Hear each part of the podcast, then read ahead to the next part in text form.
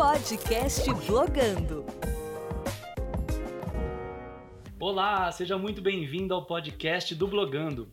Nesta temporada, estamos debatendo algumas mudanças profundas na área do jornalismo. Tem muito projeto inovador acontecendo em grandes e pequenas redações. Tem muitos profissionais que estão se reinventando e descobrindo novas formas de contar boas histórias.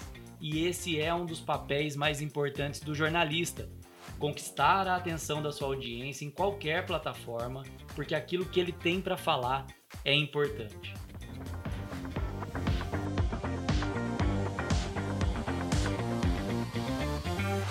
No papo de hoje, eu converso com uma jornalista e gestora de grandes projetos de comunicação. Conversar com a Aline Sordilli é sempre uma oportunidade de pensar que o jornalismo tem encontrado sim novas formas de comunicar e vale a pena investir nessa área. Aline, muito obrigado por ter topado. Obrigada a você, Marcelo, pelo convite, pelo tanto tempo que a gente não se vê. É verdade, a gente não se vê, a gente não se fala, a gente só se vê por stories ali.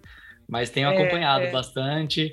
É, e é claro, né, nessa nova temporada nossa, a gente está falando com todo mundo é, à distância e durante a pandemia, né? Como você está sobrevivendo e passando esse tempo aí na pandemia?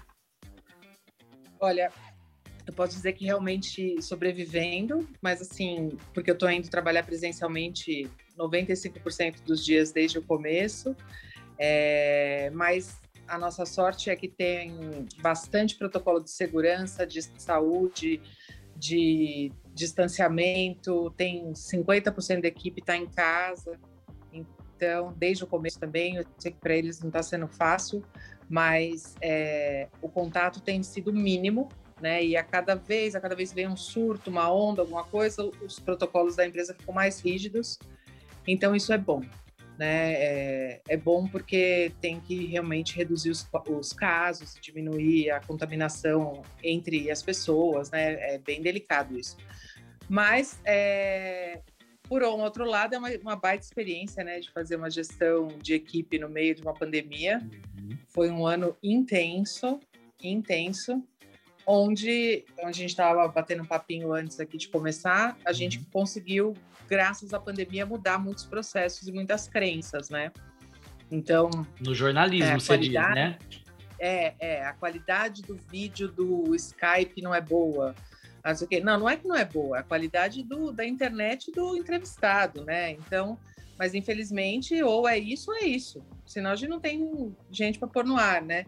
Por outro lado, também procurando soluções mais legais, é, aluguel de telão, fazendo umas coisas mais elaboradas, umas entrevistas mais especiais à distância, é, que é o que dá para fazer, né? Então, assim, é. a gente foi procurando recursos, né, também, e fomos se reinventando ali no dia a dia para colocar 12 horas de programação ao vivo todo dia no ar.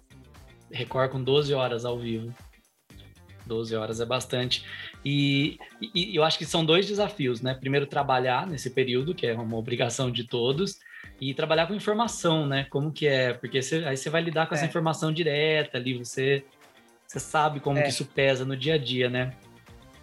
A gente brincou que no começo todos nós viramos infectologistas, né? Todo mundo sabia tudo.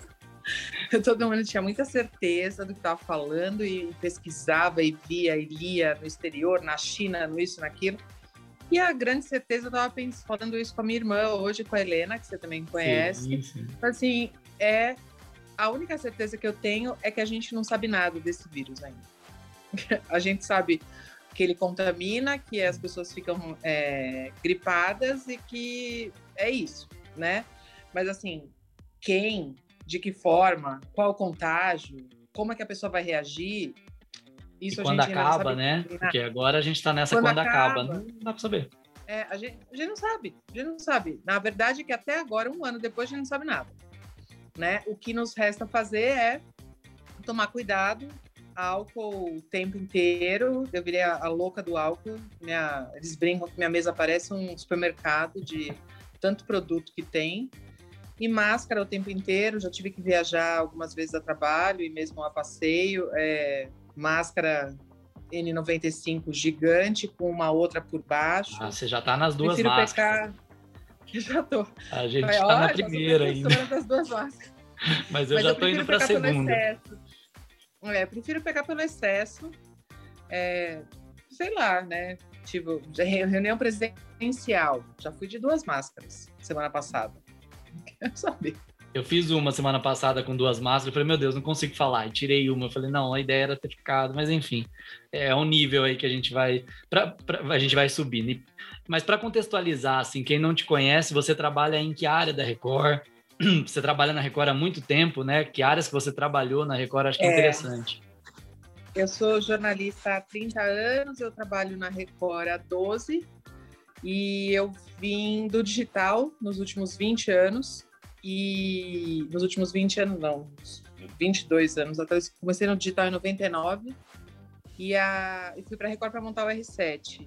Fui lá, fiz um monte de coisa, ajudei. A última coisa digital que eu fiz foi ajudar no lançamento do Play Plus, tanto em estruturação de produto como de negociação de conteúdo e a gestão da campanha de lançamento. E aí, depois disso, o Guerreiro foi promovido a vice-presidente de jornalismo e eu fui com ele para a TV para fazer a gestão do jornalismo e para é, começar a desenvolver novas linguagens, novas tecnologias com a galera, ensinar digital, é, incentivar o uso de outras câmeras, de Osmo, de GoPro, de drone, muita captação diferente e tal. E isso tem sido muito legal. É, virou o festival do, do drone da Osmo e, e da ah, GoPro. Ótimo. Mas é ótimo, é, as pessoas estão produzindo em outras linguagens também. É, a pandemia acelerou muito isso também, isso foi bom, porque são câmeras mais portáteis, né? São equipes menores que você consegue colocar na rua, e estamos produzindo material para o digital também. A gente lançou esse final de semana um mini documentário exclusivo para o Play Plus, de uma reportagem que foi para o Domingo Espetacular. Então, sabe, tá uma abertura de, de cabeça muito legal. Legal, e eu, eu queria, é, falando na abertura de cabeça, era a primeira coisa que eu queria te perguntar. Você trabalha com digital já há muito tempo, e, e qual é o tipo de mentalidade que tem que ter uma pessoa que trabalha com digital? Assim, o que, que é, é, esperado de um profissional que quer trabalhar com digital? Porque as coisas mudam muito rápidas, né? Muito, muito rápido. Eu acho que a gente tem que ser curioso. Uhum. É, curioso e estudioso, né? Porque você falou, as coisas mudam muito rápido. É, então, por exemplo, se você é programador, você vai ficar fixado numa linguagem, vai mudar, entendeu? Você vai ficar obsoleto. Aí você vai estar tá quase que cuidando dos sistemas legados de banco das antigas, né? Uhum. Então acho que tem que ser muito curioso e estudar muito, porque como tudo muda muito tempo, muito rápido, né? A gente tem que ficar é, estudando novas linguagens, novos sistemas, novos processos. É, eu lembro que eu tive no Salto by Salto, acho que foi em 2013, primeira uhum. vez eu assisti aquele, os os irmãos, é, os gêmeos Facebook. Os, gêmeos do Facebook. É. E aí eles estavam começando a investir em blockchain.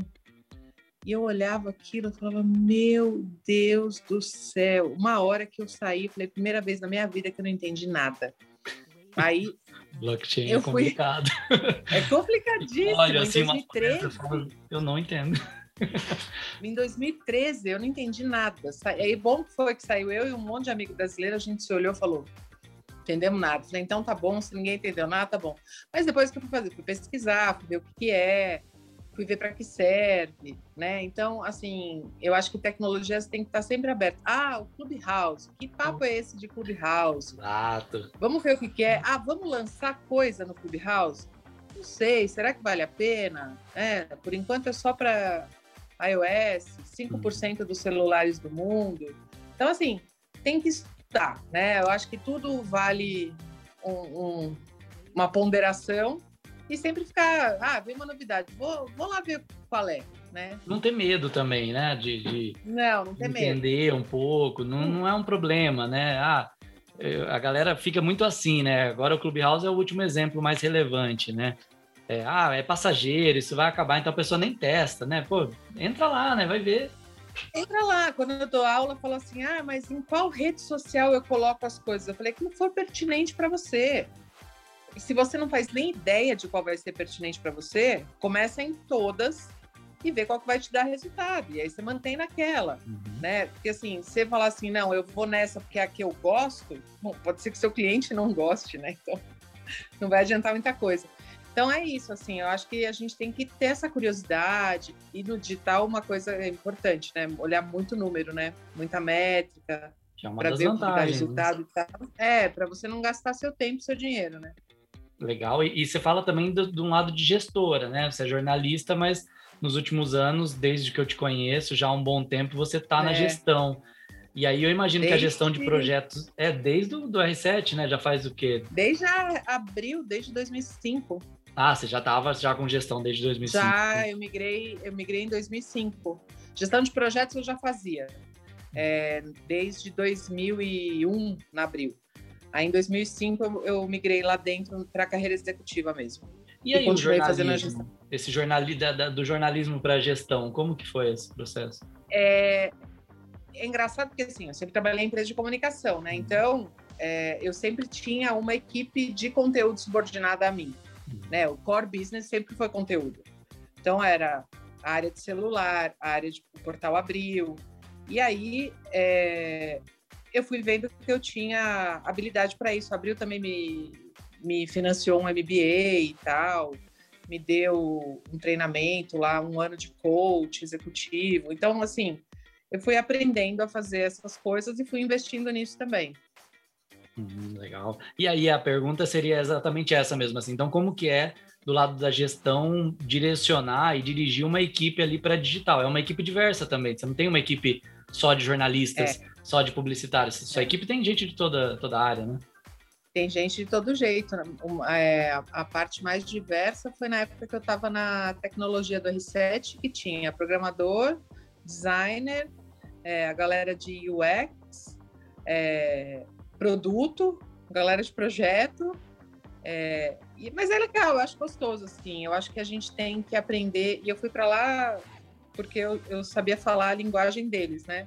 E eu acho que é legal você aprender essa, essas formas de comunicação e fazer essa integração. Uma coisa que eu aprendi nessa época, que foi muito importante, é que as pessoas rendem mais e produzem melhor e ficam mais felizes quando elas entendem o propósito daquilo que foi encomendado. Então, se vinha uma encomenda dura e seca da redação para tecnologia ou para projeto, eles não sabiam para quê, entendeu? Então, eles desenhavam e criavam em cima do que eles imaginavam. Então, eu comecei a puxar é, reuniões de desenvolvimento de produto, desenvolvimento de projeto, putz, aí a galera ficava com muito mais vontade de fazer. Claro que, e por outro lado também rolava uma coisa legal, que eles cobravam assim, estão usando? Tá dando resultado? Deu audiência? Tá funcionando? Mas é legal, eu acho isso legal, é envolvimento. É envolvimento. E eu acho que é, eu acho que é geracional também. Millennials e Gen Z, eles querem saber, né? Não é um, uma geração antiga, vai lá e faz. Não, vai lá e faz mas com por quê? Qual o propósito? Para quê? Vai dar resultado? Deu resultado? Legal. faz parte, né? É legal, e é, eu acho que são dois desafios: gera, é, equipes diversas, de áreas diversas e também de perfis, né? De, de idades diferentes, de backgrounds diferentes. Então, imagino que seja um desafio gerir projetos digitais ou de comunicação nessa época. Não só, né? Mas... É, os mais, os mais falantes, os mais quietões, né? os expansivos, o, o, eu achava engraçadíssimo e estranhíssimo ao mesmo tempo. Os meninos chegavam para trabalhar, um sentava do lado do outro e eles falavam oi pelo Slack. Aí você falava, meu Deus. Fala, fala oi, oi, e aí, tal. Não precisa é, ser Mas a cara... gente, né? A gente é comunicativo, express... é. a gente gosta de se expressar. Não precisa mas, ser é, aquele mas... mala do trabalho que chega e dá beijo em todo mundo, né? Que hoje é. nem pode mais. Não, mas, agora assim, acabou. Oi, geral. É a alegria de quem já não gostava disso, né?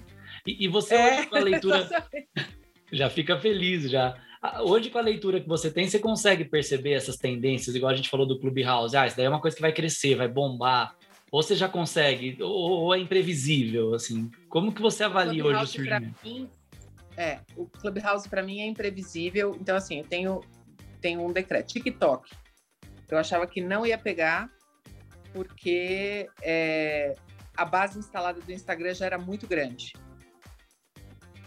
Né? É, quando pegou. E beleza, entendeu? Então, assim, não sou uma futuróloga, mas também erro pra caramba. É, mas Clubhouse. Clubhouse ainda não dá para saber, porque ele é só iOS, né? É só Apple, e que é 5% da base de celulares do mundo. Então, por enquanto, está um negócio muito bacana. Muito elitizado, palestras de alto nível, bate-papos incríveis, né? São as lives de alta qualidade sem vídeo. Personalidade, é, tem uma galera, né? É, puta, só papo bom.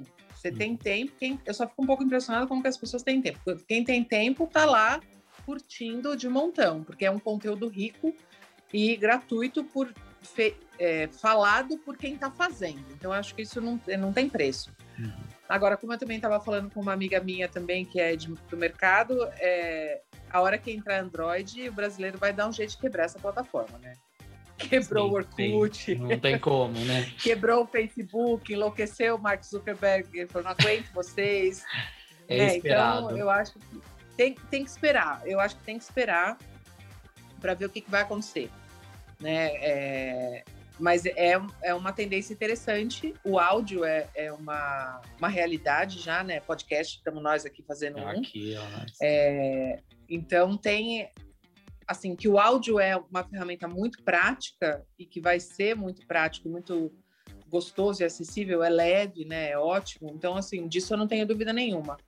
Mas é, o, o Clubhouse em si ainda não, eu não consigo tangibilizar porque não, não tem a base, né? Não tem base Entendi. instalada ainda o suficiente. É, então precisa realmente desse acesso mais amplo para a gente poder é. saber se investe mais ou não, né? É. Legal, legal a visão. E, e do jornalismo, né? Queria saber um pouco como você, você vê o jornalismo como uma, uma profissão muito inovadora? Ou você acha que os formatos, eu sei que você batalha para que ela seja, né? Mas no, no, seu dia a dia, mas no geral, você vê o jornalismo se inovando, se reinventando? Eu acho que o jornalismo tem alguns papéis muito importantes que ele não, não perde e não pode perder, que é a prestação de serviço, né? E que é a informação, prestação de serviço, né? Que é isso de ser uma um serviço de radiodifusão, utilidade pública, né, concessão uhum. pública e tal. Então, acho que a gente tem que ter esse é, sempre esse olhar de ser um prestador de serviço para a população e de informação. Aí, como a gente vai empacotar isso, como a gente vai fazer isso, é, também acho que é, são tentativas, né? Então, a gente fez um, no Balanço Geral Amanhã, a gente fez uma série grande só de comunidade, só para as comunidades de São Paulo, com é, Osmo. Então, ia só o produtor e uma Osmo né? E um, eventualmente um repórter amador para dar um suporte e tal, mas a linguagem principal é aquela linguagem que aproxima. Isso é uma coisa que eu pude ver muito na nossa última visita às empresas de mídia, que é exatamente um ano atrás, que eu voltei na véspera de carnaval, uhum. já tinha pandemia e tudo, e a gente tava viajando de boa, né? Achando que tava não, bem. Né? E curtindo o ah, carnaval. Não pega nada. Alguns curtindo o carnaval. É. é onde várias emissoras falaram para a gente que realmente sim a tendência é, é, é de câmeras menores, é, trabalhar com câmeras menores para vídeo. Eram grandes broadcasters lá, como NBC, CNN, Fox, uhum. porque isso, é, ao contrário do aproximar, não afasta o entrevistado. Né? Se chegar com aquela câmera gigantesca, luz, o cara já fala assim: Meu Deus, né? Ao passo que se você chega com um celular, se chega com um osminho, né, uma GoPro no, no capinho tal, você já intimida menos, né? Que você falou, a luz gigante, né? Então, é, é, eu acho que a gente tem que procurar esse tipo de coisa. É, trabalhar essas linguagens, assim, e eu pude ver que não é só a gente. Todo mundo está procurando isso e se aproximar do telespectador, né? Porque senão você fica sempre aquela linguagem distante, eu acho que tem que ser um jornalismo mais conversado, né? um jornalismo mais explicado. Né? Eu tenho alguns pontos de vista, assim, mas eu acho que essa, a característica de prestação de serviço nunca deve ser abandonada e a de investigativo, sabe? Eu acho que a gente está aqui para isso também, entendeu? Para fazer altas matérias, grandes furos, gerar documentários bacanas. Eu acho que tem que ter esse lado é, bacanão, assim, de, de peso. Você, conhece mais jornalistas do que eu, assim, é, trabalha com muito mais e conhece de outros projetos também. O perfil do jornalista, você acha que acompanha essa inovação? Essa inovação vem da empresa? A empresa está muito preocupada em inovar? É, eu tenho essa dúvida mesmo. Eu acho que ela vem dos gestores. Hum. Ela vem muito mais de quem está no comando do que de quem está no, no meio. Hum. Então, eu tenho é, você sabe, Fernando Rodrigues foi meu professor, montou o Poder 360. Ele tem lá os repórteres dele que fazem os vídeos e tal. A CNN Brasil lançou esses repórteres abelha, que não é nem dela, né? Da MTV lá da minha época, dos anos 80, uhum. né? É, mas eu acho que é o cara que está fazendo a gestão do negócio que ele acaba procurando uma forma de fazer de uma forma melhor, mais barata. A Jovem Pan também, eu tive com eles semana passada, eles estão fazendo tudo que é possível só com celular. É, então, assim, com óbvio, softwares de compressão, tem umas licenças especiais e tal, mas eu acho que o gestor tem que procurar é, formas mais é, factíveis né, de você gerar notícia. Sim. E acho que a inovação, eu acho que ela acaba vindo muito mais pela tecnologia do que pelas pessoas. É interessante. É, eu acho que a tecnologia transforma o homem nesse sentido, sabe? Num amplo sentido. Uhum. Eu estava lendo um pouco sobre inovação no jornalismo, né? E, e encontrei três categorias. Assim, primeiro que é a possibilidade de você inovar no conteúdo e na narrativa. Depois eu posso até colocar o artigo para o pessoal ler inovar no, na tecnologia e no formato, que é isso que a gente está falando, e inovar no modelo de negócio. Eu acho que a gestão ela consegue inovar nesses dois nesses dois âmbitos, né, de tecnologia e modelo de negócio. Me parece que a inovação no conteúdo tem que tem que estar tá no sangue do, do jornalista também, né? Ele tem que procurar. É, mas assim, o que acho que cabe à gestão, eu tô falando isso pela minha experiência agora recente, né? Uhum. Estimular o formato. Então eu peguei e falei assim, quem topa fazer uma série 100% captada por drone? Isso dois anos atrás. Aí todo mundo, ah, meu Deus, tal. Aí eu peguei, juntei um daqui, um dali e tal. Fizemos uma série sobre São Paulo, que é o SP Voar, que tá no YouTube. Linda de morrer, Linda toda mesmo. captada por drone. É... Linguagem e formato. Ah, vamos fazer jogo de câmera, ah, vamos trocar os equipamentos, que é uma coisa que a gente está fazendo agora, vamos trocar os equipamentos dos carros e colocar uma GoPro na frente, para não ficar aquela coisa horrorosa do repórter ficar olhando para o cameraman atrás. Sabe? São pequenas coisas que ficam super. É, mais, que aproximam mais, que quebram menos a narrativa, né? Que deixa a coisa mais confortável e gostosa de ser vista. É, eu adoraria que todo mundo tivesse tesão e chegasse para mim com um desafio de linguagem, né? Mas não é todo mundo que, que, que chega. Às vezes as pessoas estão é, exacerbadas no, no, seu dia a dia e acabam não pegando. Mas, por exemplo, as lives. A gente levou as lives para dentro, né? Então, é claro, são com maior produção, melhor qualidade, é, equipamentos bacanas e tal, mas a gente está fazendo live toda semana com vários é, entrevistados. É um material riquíssimo que está disponível no YouTube, na Record News, e vira VT para os outros programas e tal, é super legal. Então, assim, se apropriar da linguagem também, sabe? Então, quando você pega e fala assim, ah, vamos fazer assim, assim essa... não, isso é TV de novo, vamos mudar a linguagem, vamos criar uma coisa diferente, né? Então, é nesse sentido, assim, estimular o pensamento diferente. E é bem recebido. Sei lá. É, e é bem recebido é, usar emoji na tela, sabe?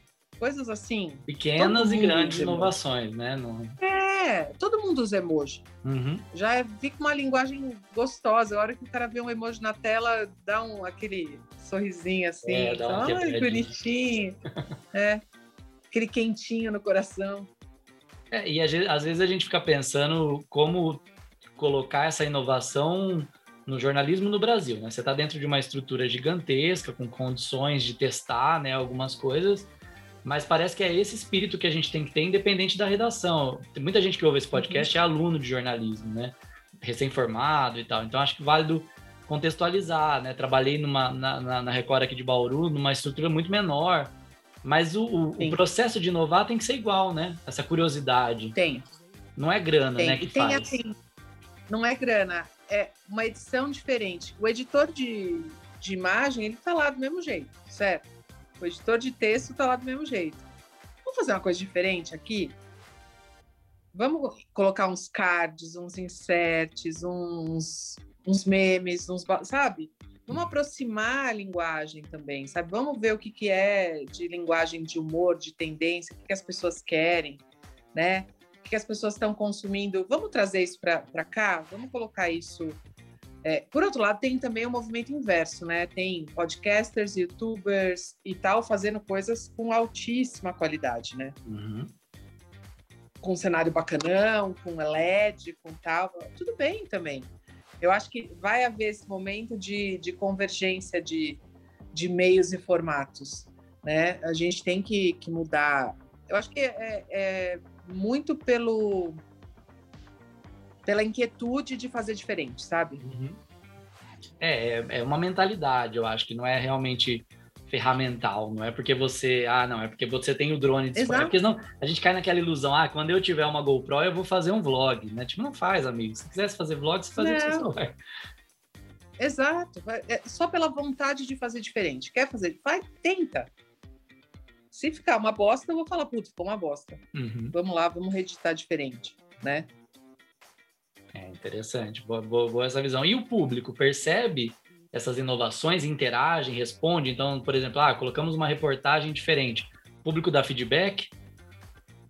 A gente fez o ano passado, por conta da pandemia, muitas pesquisas qualitativas de público, né? Porque a gente pôde perceber uma mudança no, no comportamento da audiência e tal. E aí eles contam para a gente o que eles querem, eles contam o que eles assistem.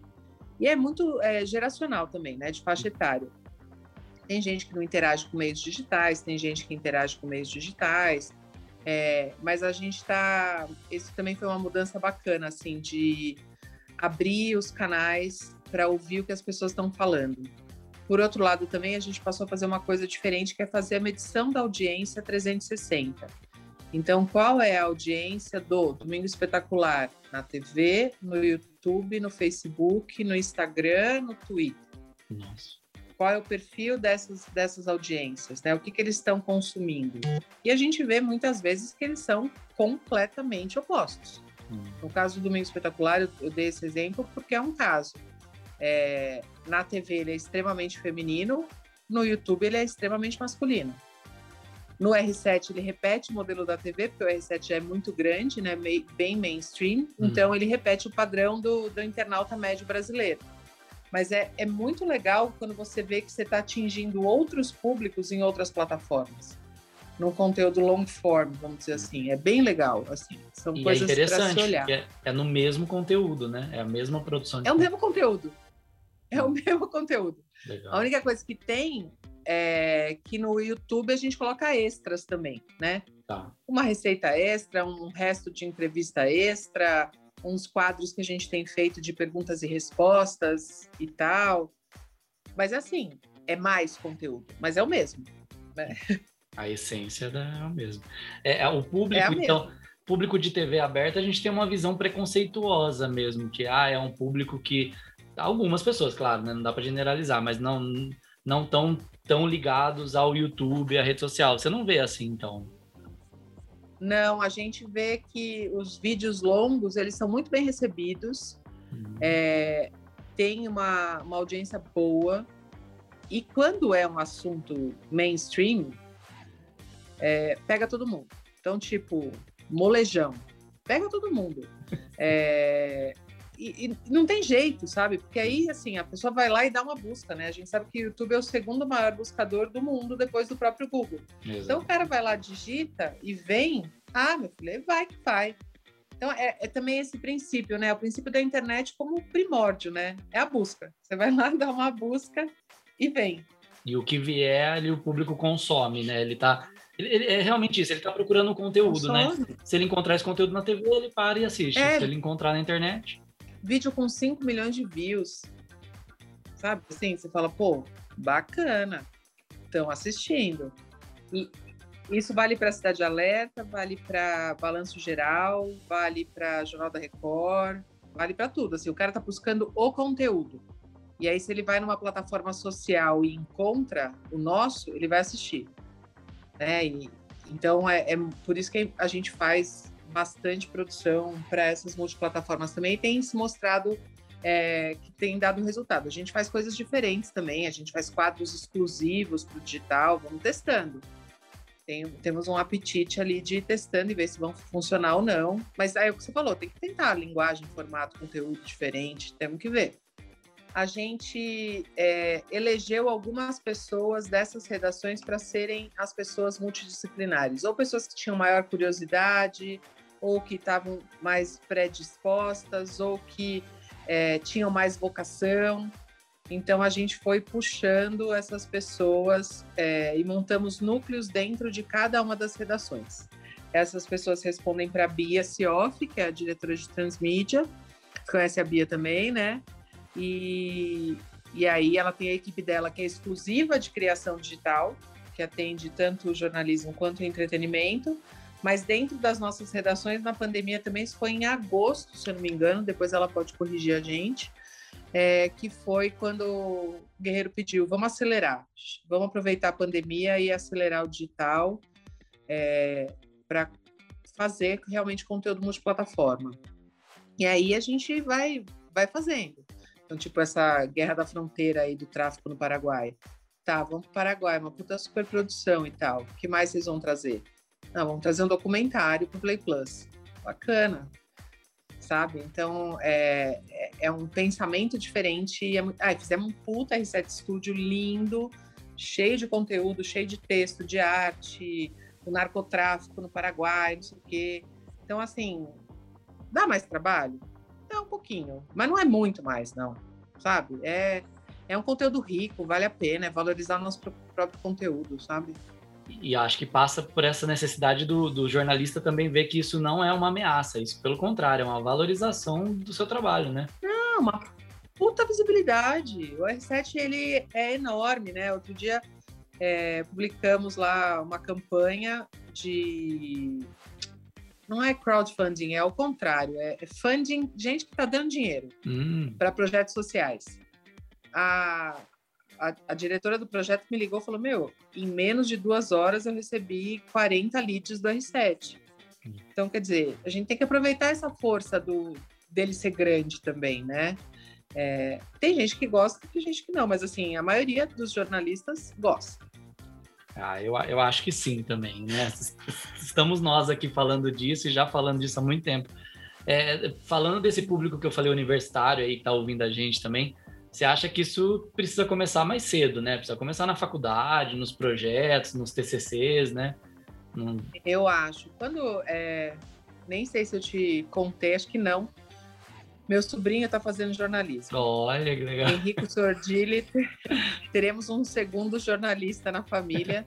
Ele está no segundo ano agora. Primeiro ano todo na pandemia, né? Ai, coitado. Mas, mas tá assim. Bom, tá mas tá animado, tá animado. Fez, fizeram eventos online, congresso, cobertura de congresso online, oficina. Mas o que eu falo sempre para ele, que eu falo para todo mundo, eu adoro, você sabe, dar palestra em faculdade, dar palestra para galera. É, o que é.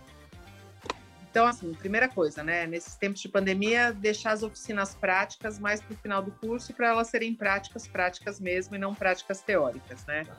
É, ler muito, ler muito, ter muita referência de, de leitura, de literatura, nem que seja só começar com os livros de jornalismo, né?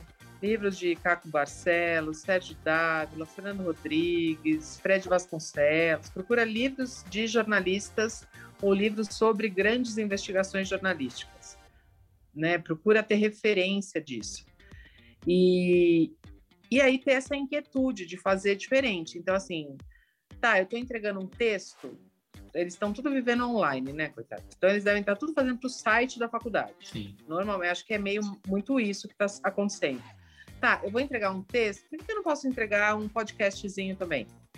Ou trechos da entrevista em áudio.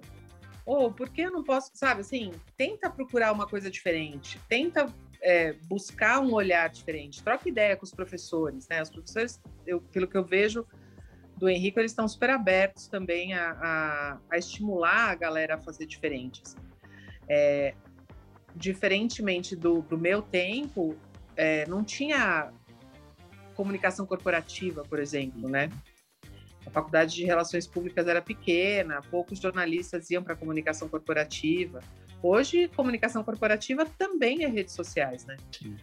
Então, assim, tudo está muito mesclado. Né? Faz, faz uma coisa que, que, converse com tudo, né? Assim. É, mas é uma ah, palavra-chave, tá, né? Faz... faz também, né? Não é uma. É, eu também. Infelizmente eu não também. tem como substituir. Hoje você vai ter que realmente mostrar por, por isso, para valorizar o seu produto, né? Exato. Por exemplo, tem dias que eu tô aqui em casa com tempo e com horário e eu ouço o noticiário na Alexa enquanto eu vou fazendo as coisas de manhã. Tem dia que eu vou ligar o rádio só hora que eu entro no carro. É, tem dias que eu assisto, e a TV fica ligada na minha sala o tempo inteiro, as TVs, né? Eu fico vendo televisão o dia inteiro. À, à noite eu assisto os telejornais e vou é, ver outra coisa. Então, assim, onde eu estou consumindo o YouTube normalmente é na minha televisão, não é no meu computador.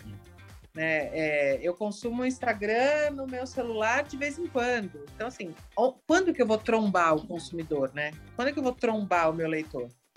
Em que plataforma? Não sei. Então, o, também é mais por essa necessidade de comportamento de múltiplos devices, né? De as pessoas se, é, consumirem coisas independentemente do lugar.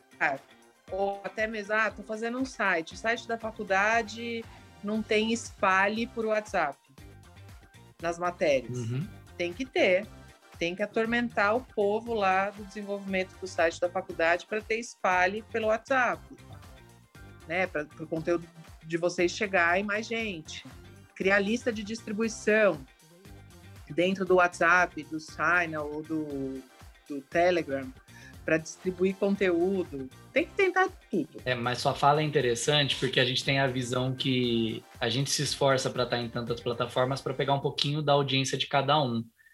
E teoricamente, você que está na TV, né, você não precisaria se esforçar tanto. Você vai ter audiência ali, é. uma grande audiência. É um canhãozão. É, mas mesmo é. assim, vocês se esforçam para conquistar diferentes públicos em diferentes plataformas. Então a gente também deveria fazer isso.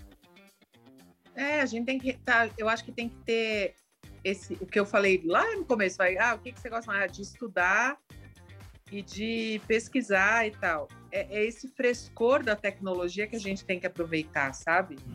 Porque é assim que, que funciona, né? Eu realmente acredito que a plataforma muda os hábitos de consumo e os homens são transformados por ela.